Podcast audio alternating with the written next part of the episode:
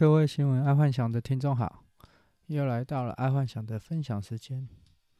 在分享之前，不晓得各位听众在昨天冬至的时候是否有吃汤圆？啊，恭喜大家又长了一岁哦，不是，应该又说又多长了一年的智慧。那在未来，不知道大家对二零二一有什么看法？按、啊、目前听全世界的预言家来讲，明年应该也是一个动荡不安，但是会比今年还好的一个一年。但我也不知道是真是假，那就看这些预言家是否有准。因为现在最厉害的就是新加坡呃郑南都跟那个印度的阿南德嘛，然后他在这一次的十二月中又有预测成功。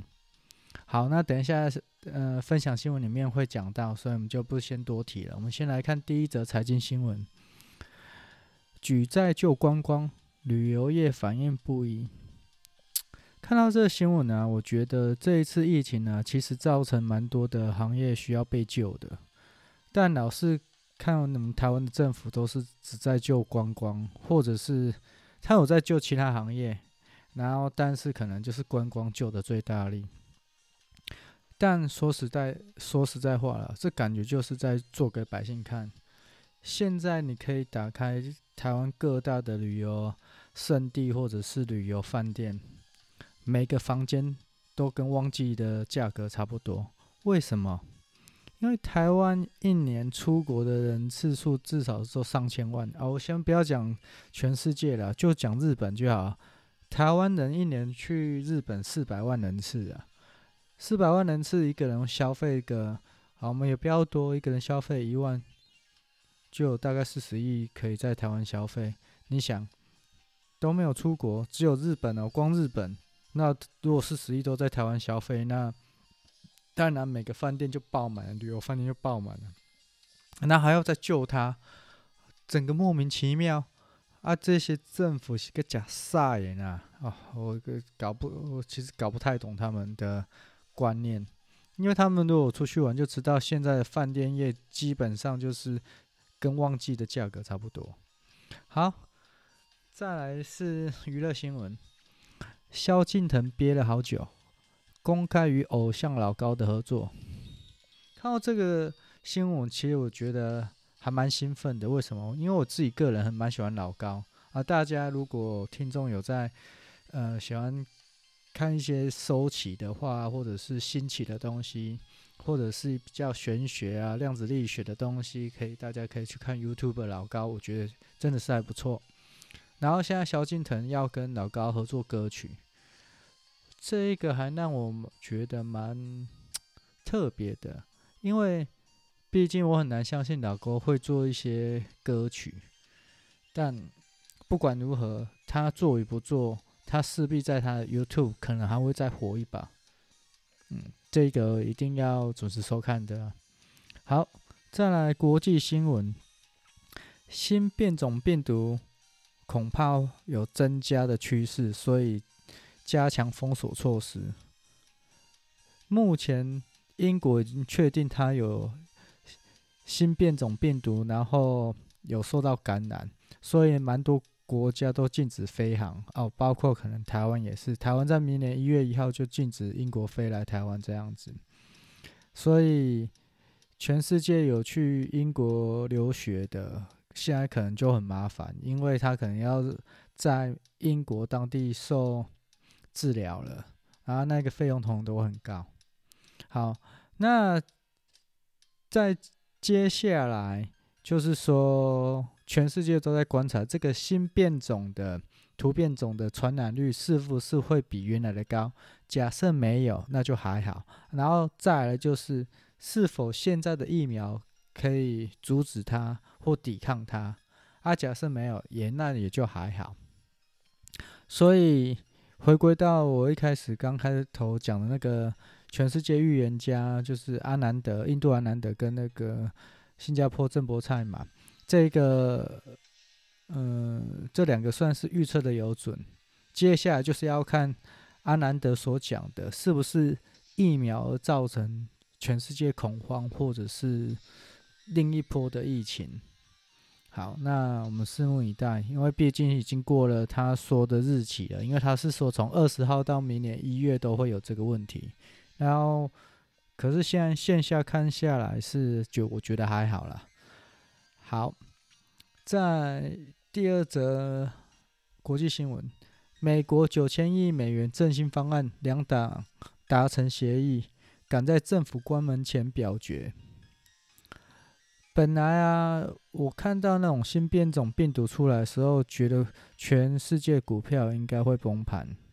结果看来，美国打算要在今年结束前再冲一波九九千亿的美金。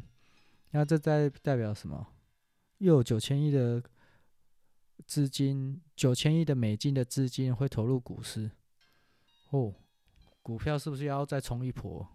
不知道。可是现在再冲一波可能是短暂波，因为毕竟之前投的金额大概三四亿嘛，然后现在九千，呃，不是三四亿啊，三四千亿，现在再投九千亿，嗯，你的股票应该会再冲一波。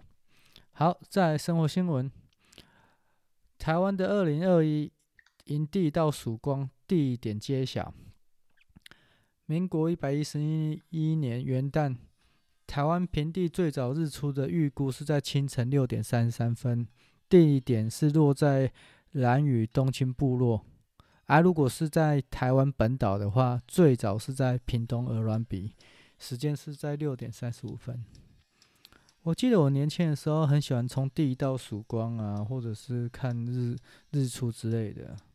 那、现在哦哦，就跟各位听众分享就好，没那个力气了。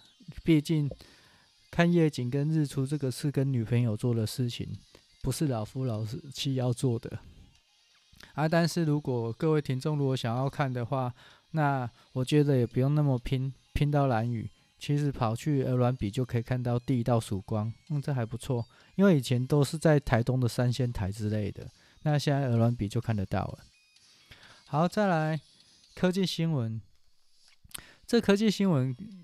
又是跟 AI 有关，然后而且越来越厉害了。它它的题目是说，我们能利用 GPT 三人工智能演算法来预测未来吗？然后科学家啊，受到二零二零这些混乱的启发，他结果去做了一个叫 GPT 三的人工智能演算法，就是 AI，然后。这个 GPT 三啊，不只会写文章翻译，还能写程式码、画图，然后还可以生成任何类型的文本，真的很厉害。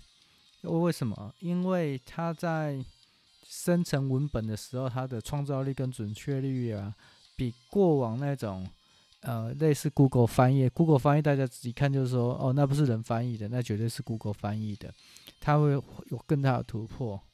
那现在他们甚至要利用 GPT 三啊，把它生成小说或者是新闻，那真的是蛮神奇的。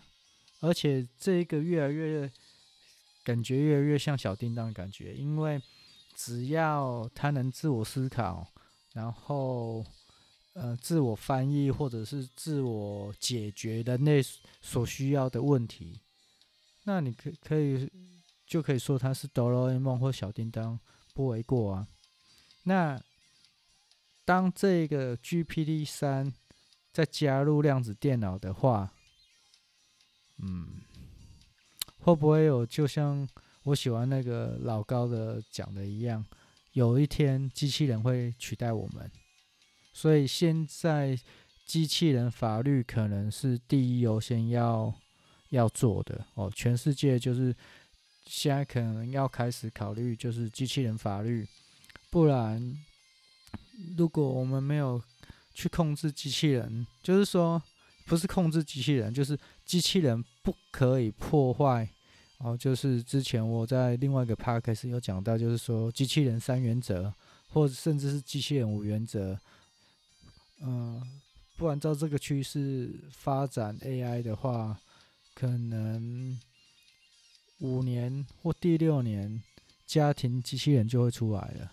啊，如果那时候如果出了一些病毒，我们人类可能就灭亡了。所以可能还是要注意一下。好，今天就分享到这，然后最后再恭祝大家智慧又多长了一岁。好，晚安。